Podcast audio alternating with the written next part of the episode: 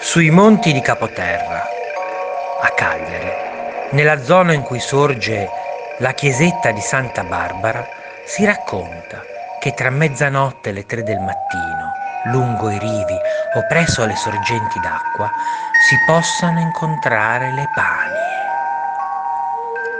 Le panie rappresentano gli spiriti inquieti delle donne morte di parto. Esse tornano per un certo periodo fra i vivi, con le stesse sembianze che avevano poco prima di morire. Poiché sono spirate in un momento considerato impuro, la loro condanna è quella di essere costrette a lavare per un periodo di sette anni i panni nei quali è stata avvolta la loro creatura. Esse, per tutta la durata della loro condanna, non devono avere contatto con i viventi se si verifica tale episodio devono ricominciare da capo il loro lavoro. Le pagne, mentre sono intente a lavare i panni, intonano una melodiosa e triste ninna nanna.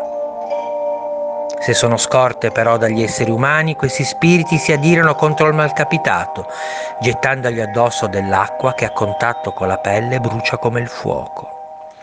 Le pagne inoltre sono considerate pericolose perché possono vendicarsi anche rubando i nascituri delle giovani madri che le avevano scorte.